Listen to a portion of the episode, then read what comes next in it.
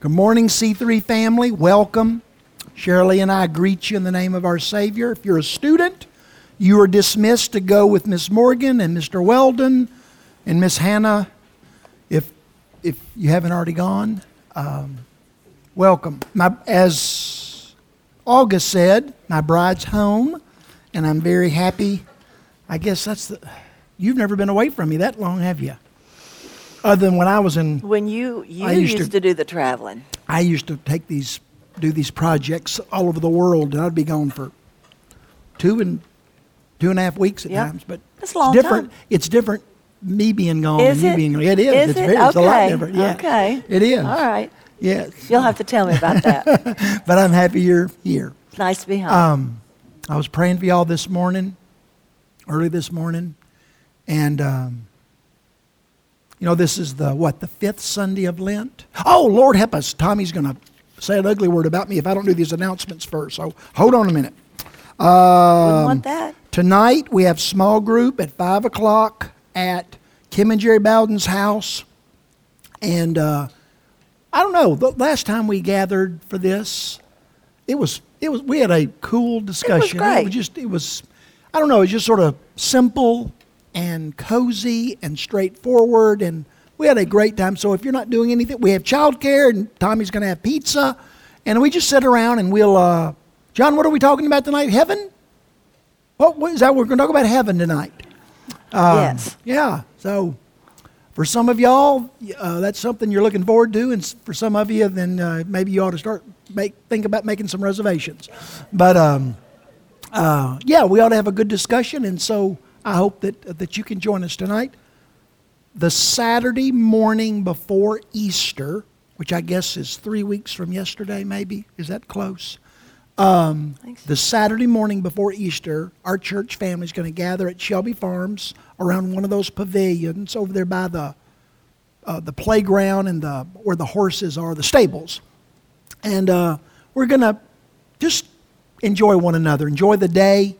Uh, we'll have lots of good food. Derek's making barb. I don't know where Derek is, but we're making barbecue, or he's making. I'm not making anything. He's making barbecue, and we'll have all kind of games for the kids and an Easter egg hunt. It'll just be a nice, fun time. It'll last a couple of hours. We did it last year, the Saturday before Easter, and it was just great. And It's so- in two weeks. It's in two It's weeks. It's in two weeks. Yeah, there's the dates and all. Oh well, there you Yeah. go. Well, there you go. All that. So please go online, uh, go to our church website, and there's a a link that you can go to to sign up. We we need to know if you're coming or not, so that we can prepare for the food. So please do that.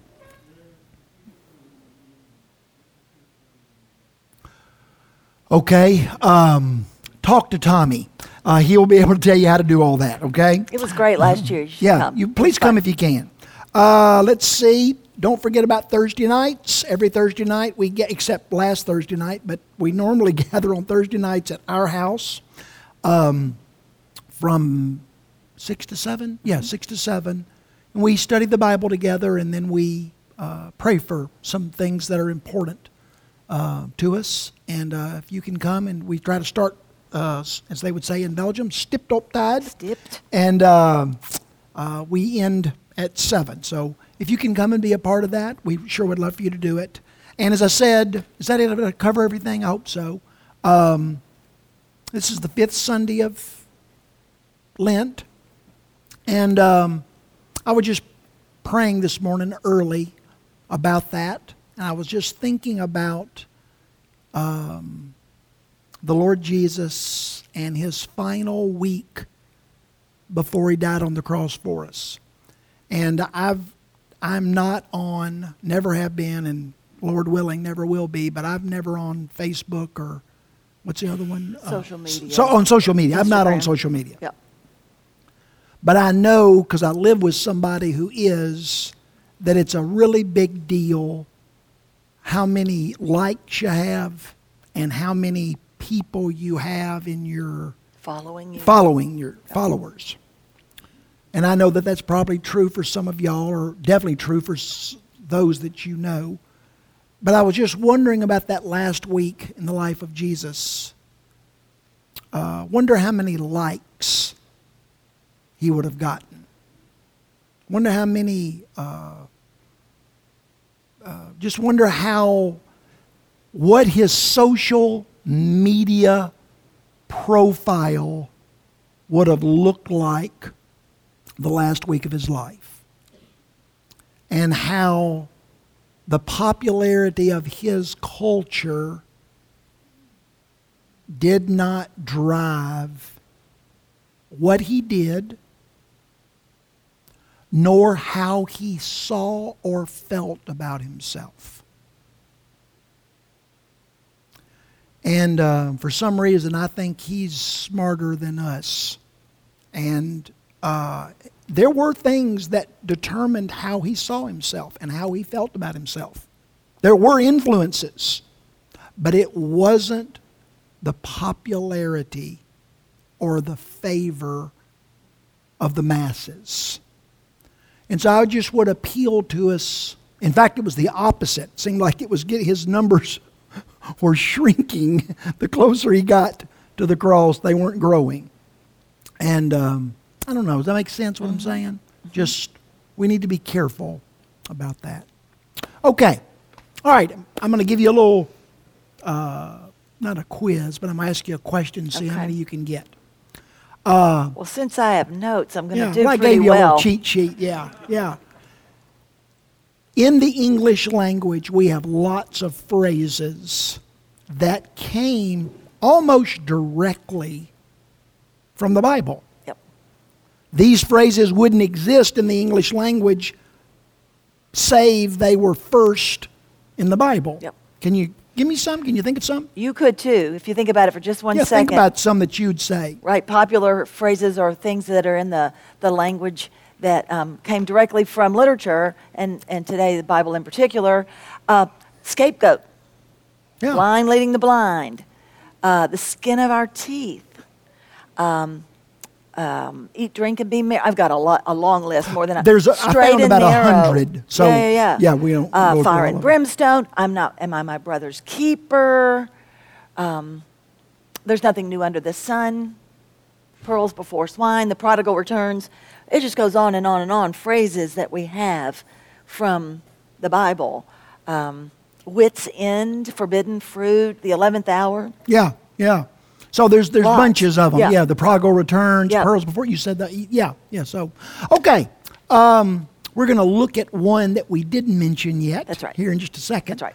Um, what I want to do is I want to read the passage that we're going to look at today out of Mark chapter 14, and I'm going to start in verse.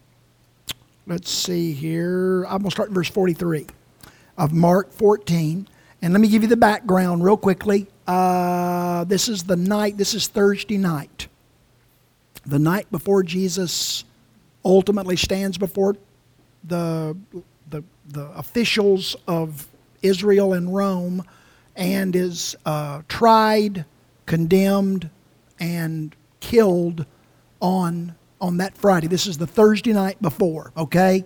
And uh, what is just taken place before the passage I'm going to read to you is that Jesus and the 12 have gathered in an upper room to celebrate the Passover. Uh, at this meal, Jesus predicts to the 12 that he will be abandoned, that he will be betrayed, and that he will be condemned and put to death. Um, at some point in the meal, Judas slips away and uh, goes to meet with the Jewish officials' reps, henchmen, and the Roman soldiers. So he's having a meeting with this crowd of people that are going to come in just a minute to arrest him. While Judas is doing that, Jesus takes the other 11 to the Garden of Gethsemane, and uh, I was going to say where they pray, but actually Jesus prays, and the other 11 are sleeping. Uh, and then at one point, the mob led by Judas comes uh, and fi- Judas knew exactly where Jesus would be, and he finds Jesus, and um, they arrest him and take him away. Okay, so you know that you know what's going on here. So let me read this to you real quickly. Mark 14, I'm going to start in verse 43. Just as Jesus was speaking to the disciples, Judas, one of the twelve, appeared. With him was a crowd armed with swords and clubs, sent from the chief priest and the teachers of the law and the elders. Now the betrayer, Judas, had arranged a signal with them. The one I kiss is the man. Arrest him and lead him away under guard. Going at once to Jesus, Judas said, Rabbi, and kissed him. And the men seized Jesus and arrested him. And then one of those, we know from the Gospel of John that this was Peter. Um, Mark didn't rat Peter out, but John did. Um, let's see here. Uh, then one of those standing near drew his sword and struck the servant of the high priest, cutting off his ear. That's not what he was aiming at, but that's the, the servant of the high priest was quicker than Peter uh, estimated. Am I lead? Here's the question that we're going to look at. Am I leading a rebellion? Or the exact same Greek word could be translated revolution. Am I leading a rebellion or a revolution? Said Jesus, that you have come out with swords and clubs to capture me. Every day I was with you teaching in the temple courts, and you did not arrest me. But the scriptures must be fulfilled then everyone deserted, deserted him and fled. And a young man, the author of this book, Mark, then a young man wearing nothing but a linen garment was following Jesus. And when they seized him, him Jesus, he, Mark, fled naked, leaving his garment behind. Um, I would just clearly I've been spending a lot of time in the in the Gospels uh, looking at the passages of Scripture dealing with Passion Week, the last week of Jesus' life before he died. And I was just thinking this week a lot about this, this um, incident where Jesus is arrested uh, by a mob of Roman soldiers and Jewish people. Uh, in the garden and Judas leading them to do this. There's three people in this story that I want us, Lord willing, if we have time, to look at for a few minutes. And one of those is Judas, one of those is Peter, and one of those is Jesus. And uh, I was just struck by that. Number one, the statement that says that Judas led a mob that were armed with swords and clubs. And then Jesus responds with the question Am I, or do you think that I'm leading a revolution or a rebellion? And what he's saying there, let me sort of jump ahead. What he's really saying there is do you think that the revolution, number one, that the revolution that I am that you say I'm starting, it's going to be a revolution, a, revolu- a, a revolution or a rebellion that can be accomplished by swords and clubs. But also, do you think it's a revolution or a rebellion that can be stopped by swords and clubs? That's what he's really asking. And I just wanted us to think for a little while this morning about this idea of the sword. This sword that so many of the soldiers were holding when Jesus was arrested, and those clubs, you could add those that the Jewish, the Jewish uh, leaders, reps, they would have been holding clubs. The soldiers would have been holding swords. And just what that sword represented. Those swords represented a lot more than just a literal sword. It represented power. It represented authority. It represented a system of might. When you had a sword, you got your way. You won. People with swords win. People without swords don't win. People with swords can compel other people to do what they want. People without swords can't. So that sword is really a, it's, it's a, it represents some, something much bigger than just a literal metal sword. It represents the authority of the religious establishment of Israel. It represents the authority and the power of the Roman Empire. It represents force. It represents that which can be used to compel. And I think that's why Judas told them to bring swords. He wanted them to compel Jesus. There's a lot of, if you read much about that week in the life of Jesus, scholars are, I mean, there's lots of opinions, lots of perspectives, lots of thoughts on what was going on. And at least the scholars that I read would be split right down the middle as to whether Judas made this bargain with the Jewish and Roman authorities to end Jesus' absurd mission. A lot of scholars would say that. Judas finally realized that what Jesus was about, he'd hitched his wagon to a a star that was plummeting to earth, and he wanted it to end.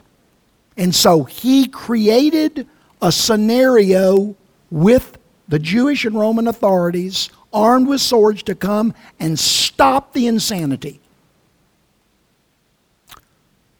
Whole bunch of other, and I'm like sharp guys, smart guys, not, I don't mean fringe knucklers, I mean sharp people um, they would all say, no, no, no, that's not what he was doing. He knew who Jesus was. And he, but he was frustrated with Jesus' timeline. He wasn't moving fast enough. We're messing around with the sick and with prostitutes and with lepers and poor people and all this teaching and discipleship and feeding the hungry and uh, we when's this kingdom coming? When do I get a seat at the table? This is not moving fast enough and he believed that if he could put Jesus in a situation like this, happen exactly the way Judas wanted, that Jesus would reveal his true colors. He, the Father, Yahweh, would not let Jesus' mission end in disaster. And so the Father and Jesus would, would reveal to everyone this kingdom that Jesus had been teaching about and promising. I don't know which of those is right. Doesn't make any difference. They both have merit. What is significant to me is that Judas understood a principle of life that almost all of us understand and embrace as well.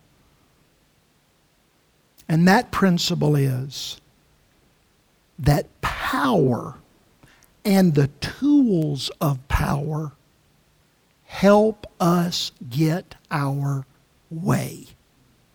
Judas brought swords and soldiers and deception and the authority of Rome and Israel to accomplish what he wanted. To make life and people work the way he wanted them to. Swords, the world's way. swords, guns, whatever you want to use, weapons, have historically been used to compel, to achieve, to gain, to win, to get your way. Uh, David said it in 1 Samuel 17. He, little, he's a young boy standing there with a slingshot in front of this huge giant. And he tells Goliath, You come to me today with sword and spear and javelin. Why? Why did Goliath bring weapons? To win, to get his way, to make life work the way he knew was best. Paul talks about it in Romans 13.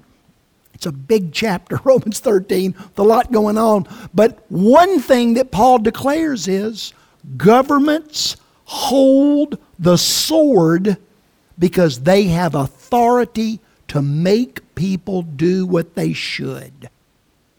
Force, might makes right. It helps us conquer and win. It helps us make people obey and behave. And if you think about the second illustration that, that Larry gave of what that could mean, in um, what theologians think that might could mean with Ju- Judas, I think we could. It's not too far of a step to say that we think that with the sword or a metaphorical sword, something of great influence, um, that we can then force God's hand. You know that we actually have the the power or the might or the uh, the, the raw hubris, ego, to, that we could force, you know, God's hand. I hadn't even thought about that, Cheryl. We You talked about that Thursday night Oh, at Kim and Jerry's house. Yeah. Um, I mean, Judas thought he could manipulate we can bind. the Son of God. We can bind and we can loose. Mm-hmm. Literally control the actions of God. Mm-hmm. Wow. Anyway, I, I not. Yeah, that's so. What are some swords? We're, I don't think most of us are walking around with swords, right? But we do have. We have an. We have a quiver full. What are some of our swords? you know, a short list would be things that, again, that we think that we, that we can move people, influence people, force people. Uh, money. You know, I just have more money than you. Um, influence, which I think is important uh, with Larry's opening about social media, which you may or may not know this language, but um, you know, somebody gets on YouTube and does one thing, and all of a sudden they've got a million followers. That's a real thing, and so they become an influencer. Is the language, and so you know they really and do they actually influence people? They do, who, who watch that. Um, connect, uh, connection, popularity, beauty, education, and intellect we think, well, I can manipulate you, I can control you, or I can, I'm at least, at least I'm better than you, stronger than you, because of my intellect, because of my education. Threat. I just was thinking about. Threat. You know, you yes, Yeah, threatening. yeah. Bullying. Uh, I can shame you. I can be angrier than you. There are a lot of things, lots, as many as you can think of, that can be used in human hands. We're not talking about physical swords, we don't have to, uh, to manipulate, to control, or to try to. To achieve your goal. Uh-huh, to get what I Yeah, want. Yeah. Well, I mean, in my relationship with you, um, I do. I think you would say that I do infinitely better now. But for a huge part of our marriage, the tool of choice in my quiver, I had plenty. I did not lack for swords. No one okay? does, by the way. But uh, mine was anger. I knew that if I got angry, she would give in, and I would get my way. Why not? If it works, that was my sword. Because she doesn't. She hates anger. She hates ruffled, you know, feathers and water. She liked everything. So she knew. I, I knew that if if I got angry, I would win. I could control her behavior. I don't know what your sword is, but I'll bet you have one. One or two or more things that you use, things that I use to get my way, to win, to make people behave and act as I want them to. Jeremiah chapter in Jeremiah chapter 9, the Bible talks about this in a different way, but it's exactly the same thing the Bible declares. Let not the wise boast in their wisdom. Let not the strong boast in their strength. Let not the rich boast in their riches. What's, what's Jeremiah talking about? Swords, things, riches, wisdom, strength, things that people use, that people boast about because they are effective in making life work the way we want it to. Judas believed what most of us believe. The problem with Jesus' kingdom was this it was up against another kingdom, but really, what Judas wanted wasn't a new kingdom. He just wanted the same kingdom with new people in it. Same kingdom of power and same tools of power being used in that kingdom. And if we can just get a new group of people in the seats of the kingdom, everything will work right. Don't we believe that every four years? Isn't that the, lo- the slogan, the motto of the politicians? Let's just clean everybody out that's crummy and put some new people in the same seats using the same tools, and everything will be better. Have we not learned? What a stupid plan. And yet that's what we that's what we've been sold. Problem that Judas discovered is this. Jesus wasn't bringing new people to sit in the same seats of the same kingdom because Jesus knew what we tend to forget. If you use the same seats in the same kingdom, using the same tools, you're going to get the same results. I did want to mention one more little slogan. Um, or, or phrase that we've gotten in English from the Bible, and that's the kiss of death. Yeah. Yeah. Um, we, you know, you've heard of the kiss of death. Um, that comes from this story. That's where that came from. And so, Shirley, what when you think of the kiss of death, what what does that mean? You know, you know, um, it means my doing something that will ensure, or an action or an event uh, that will ensure failure or destruction. So it's kind of like a mother talking to a teenage daughter about you know, a certain thing. You got to be real careful with that because there's certain things, a certain line you cross, and then it's the kiss of death. You know, she's going to. She, Those words are going to drive her that girl to failure, yeah. to destruction. Yeah, That's yeah, exact- yeah, yeah, yeah. Because if, if you if you push too, if a mother pushes too hard at a certain place, you know, Yes. she's going to. Yeah. So that that that ensuring someone's failure. Um, Something that people would do to ensure the failure or the destruction of another. Yeah. Is that right? Or to, or to alter the situation in such a way that it's going to turn completely Bad. bad. Go south on Yeah, you. Okay. yeah, yeah, yeah. So this begs my question. or Begs the question: Did Judas actually give Jesus the kiss of death? It hit me like a ton of bricks. who got the kiss of Yeah, that's the very thing. Is Judas gave Jesus, according to our definition or Mr. Webster's dictionary uh, definition, he gave Jesus the kiss of death. Judas impacted Jesus with an event, with an action, with a behavior that doomed Jesus to destruction. That doesn't seem right. That doesn't seem like how the story goes. And it hit me.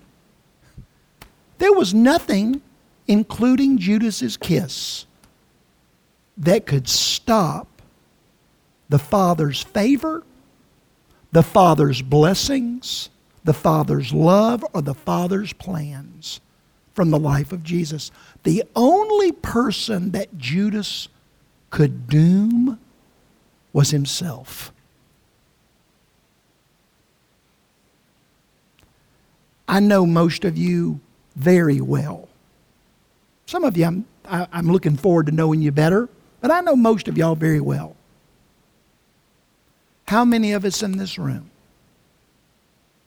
are Jesus didn't give Judas the power to thwart his life, to stop his life, to rob his life, to diminish his life. Jesus did not give Judas that authority or power. And yet, how many of us in this room have allowed the failure or the wrong of another. We have given them the authority, we have given them the power to ruin our lives. 20 years later, we're still talking about that man that ran out on me and has ruined my life. That mom that talked uh, the way you were talking about the way a mom talks to a daughter. My mom nagged and was, yeah. 20 years later, we're talking about these people that ruined our lives as if it happened last week. I find it very significant. Jesus did not, he knew what we don't. There's not a person in this room that can rob me of God's favor, God's blessings, God's plans. You, you don't have that authority. You don't have that power. You can make me sad and you can make me mad. But you can't rob me of the life God has for me. I think that's one of the things that Mark wants us to know. Now, quickly, I want to move on. I want to talk about Peter for just a second. Why did John and Mark mention Peter? I think one reason is simply this Judas shows us how the world responds to obstacles, to problems, to enemies, to threats. We pick up swords and we fight to achieve, to gain, to win to get our way, to make other people behave and obey. Not Peter. Peter was different.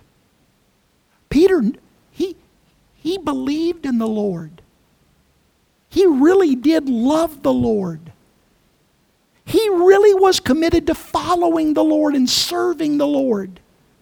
He, there was no deceit, there was no hypocrisy, there was no hidden agenda. If anyone on the planet was abandoned to Jesus, it was Peter. But when push came to shove, and Peter felt threatened, Peter got afraid.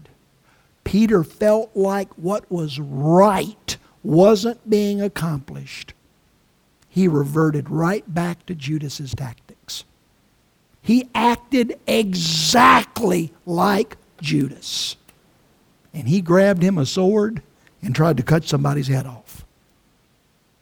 My point is simple, and my point is to the guy that I shaved this morning. It is so friggin' hard to not revert back to the use of the sword to the belief that the sword, as long as everything's going my way and y'all are all acting nice and Sherry's being sweet to me and there's money in the bank and I'm getting good uh, reports from the doctor and everything's, praise the Lord. Let's go to church and read our Bible and help the poor and be nice and sing kumbaya. Woo! You let the thermostat get turned up and y'all start getting grumpy and cantankerous and she starts acting irritable, and my kids aren't obeying, and my grandson's not being nice, and my bank account's getting small, and I'm getting bad reports from the doctor. It is so hard. I know the sword won't accomplish what God wants. But if I don't fight it every day. It's the reason I get up in the morning and I read my Bible and I pray. I'm trying to fight that, that darkness inside my life that screams out, grab a sword. Grab a sword. You're being blocked. You're being denied. Life's not going your way. Grab that sword that you know will work and use it. Yes, if if things are going well, stick with that Bible and prayer and God's people and helping, you know, and singing and all that. But when that all when that doesn't work, you've got you know where to go. The interesting thing is every single one of us in this room and every single person that you know, we, we all know that we've got where that line is for us, right? We all know where yes. that is. So I'm great with you. I mean, I'm talking about you. I'm great with you, uh, but hey. but there's that there's that. Don't don't do that. Don't cross that. Don't touch that. If you do that again, yes, we've we've all got that place, and you can think of yours right now. And so if if I'm good, I'm good until you cross that place, and mm. then I feel justified. The reason Peter pulled out his sword is because he felt justified. They were, uh, yes. they were taking the Son of God, they were taking Jesus away. He felt justified to do it. Uh, but it was still the wrong decision. And so mm. I, I, think that's important that we all, you know, when you talk to people about um, taking a higher path, forgiving, turning the other cheek, all that kind of stuff, um, they're like, yeah, yeah, yeah, except for I will. Oh, that's great. That's a great idea. But here's my line. That's the line. This is it. And I think we all know what that is in our lives. And that's, a, that's what you're talking about. Yes, it is. Last person, quickly Lord Jesus. I'm not sure that's a good sentence to use, but I'm, I'll stick with it for now. I want you to think about the Lord Jesus in this story for just a second. I believe that this event on Thursday night happened exactly the way all the uh, gospel writers described it. But if I didn't believe it was so true and so tragic, I think I would find it to be comic. And I do find it tragically humorous that everybody in the story but Jesus is acting the way they are. The person that should act frantic, terrified, angry, bowed up, uh, running, deceiving, lying, doing anything to get their neck out of the noose, he's the only one that's not. He's the only one in this story. He's not afraid. He's not angry. He's not running away naked. He's not slashing with an ear. He's not creating group uh, groups to uh, uh, uh, create a mob to, to, to force the issue. If you read the rest of the story, he's not one of the he's not Pilate or Herod or the high priest d- doing these fake trials, these mock trials with false witnesses, uh, uh, hurling false accusations. Everybody is acting crazy and absurd and pitiful. But the one that should be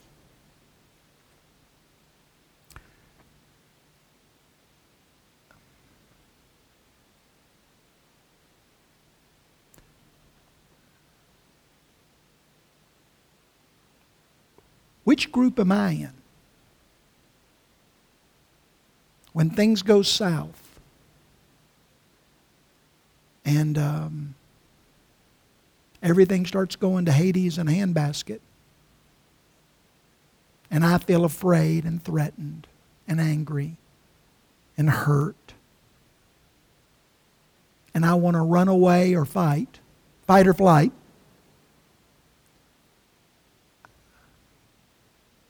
how do y'all, when you look at me and that's all happening, what do you see? Do you see me afraid, mad, on the the you know, on the offensive, aggressive, running away, hurling accusations, defending myself? Or do you see me with a calmness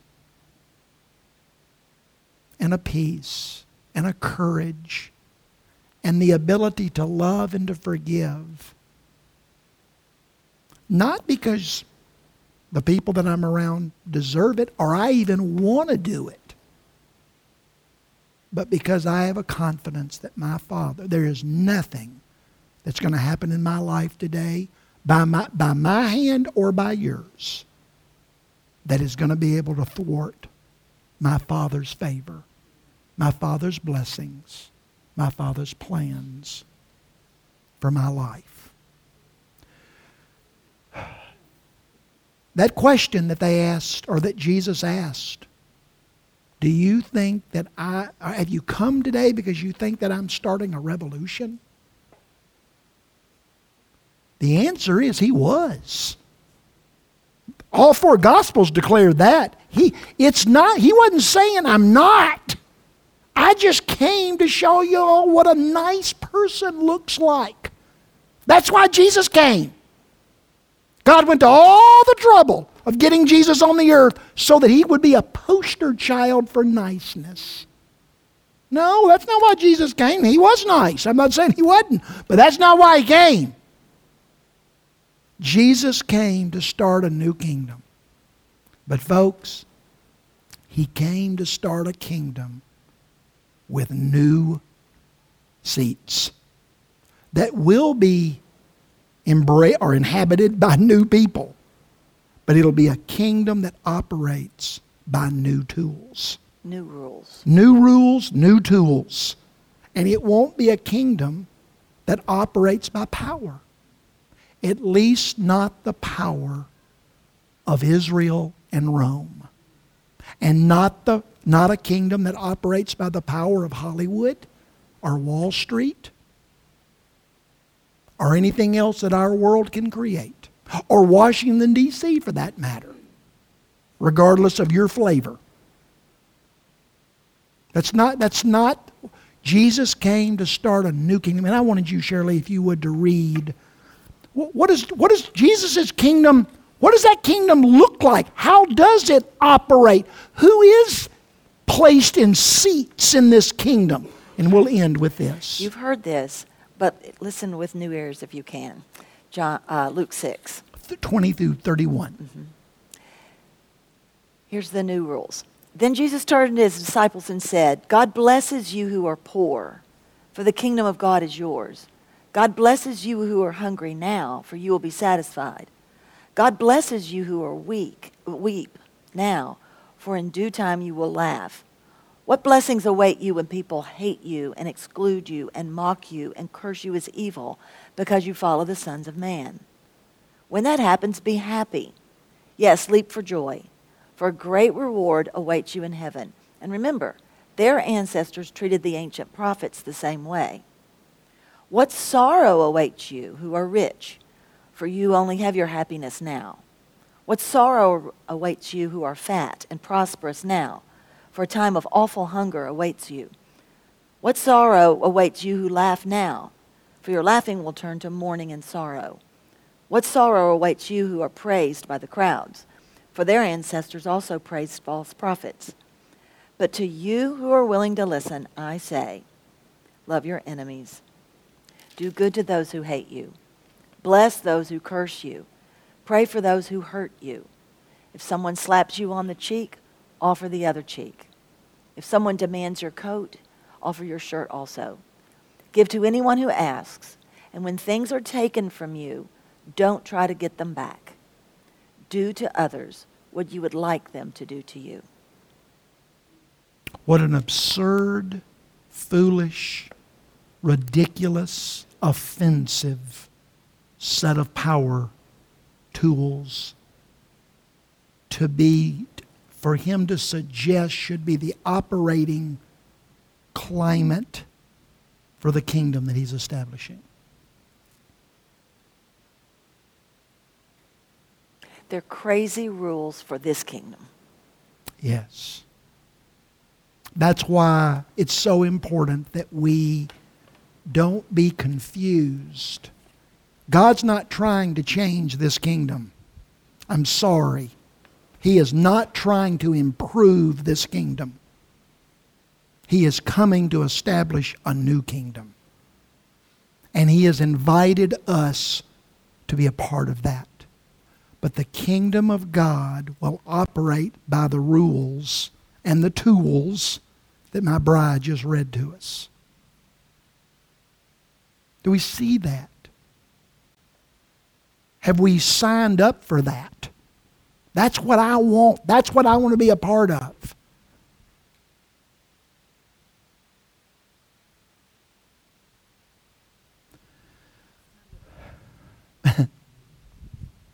yes, ma'am.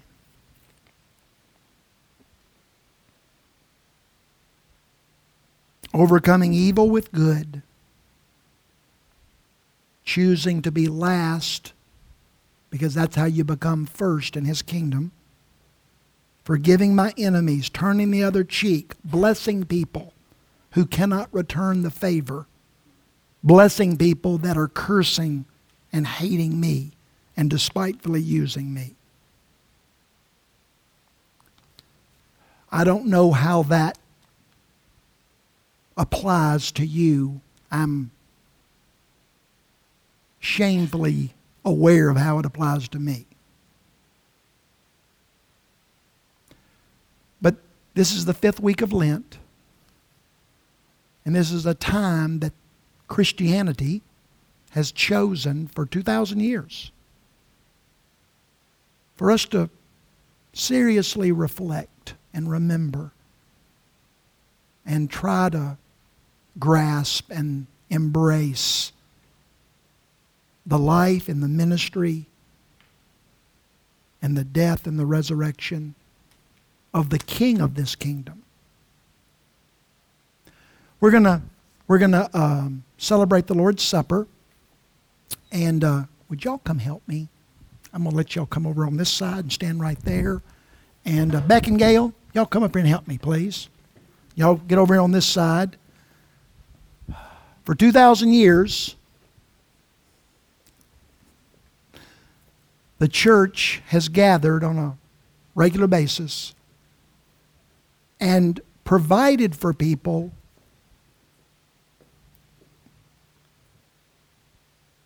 a symbol not that they came up with, but that the Lord Jesus came up with.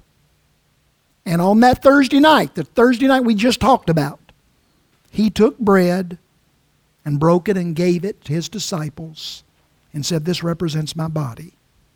And he took drink, the cup, and gave it to his disciples, and he said, This represents my blood, that which I'm going to offer tomorrow for your sin. And so that my dad can have a relationship with you because he wants it more than life itself. The church offers this not because it's magical, but because it represents that which we believe is the means of eternal life. And so, if that is your belief, if that is what you have entrusted your eternal destiny to and your invitation into this kingdom that Shirley and I talked about today, then I want you to come and eat and drink. We have uh, there's bread you can take a piece of, and then there's open cups of uh, drink, and then there's also covered little cups that you can uh, use if you'd rather. But um, just pause before you come and reflect on this idea of Judas and his sword, Peter and his sword, and a kingdom that Jesus is offering and establishing where there are no swords other than the Word of God. There is a sword, but it's the word it's the word of his mouth. And uh, Jesus doesn't enfor- doesn't bully people or manipulate people. He invites people.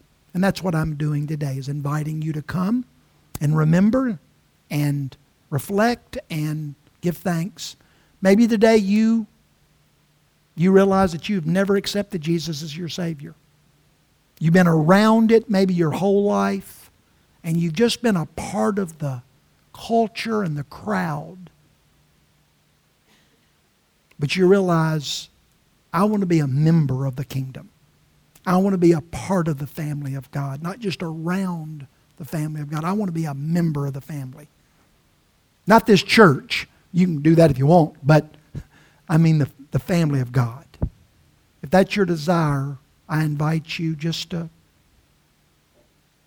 let me know after the service, and I would love to talk to you about that in more detail. Father God, we pause and ask the Holy Spirit to please help us understand what you're saying to us today, what the Spirit of God is saying to His people today. Help us, God, to, to identify what our swords are. Help us to see the damage that those swords are doing. And God, help us to, to choose you and your tools of power, your kingdom over that of the world. God, no one can break free of that trap apart from the ministry of your Spirit. But you can set us free from that which enslaves us. And we pray that you would. And now we eat and we drink just to tell you that we're thankful and we bless you. In Jesus' name, amen.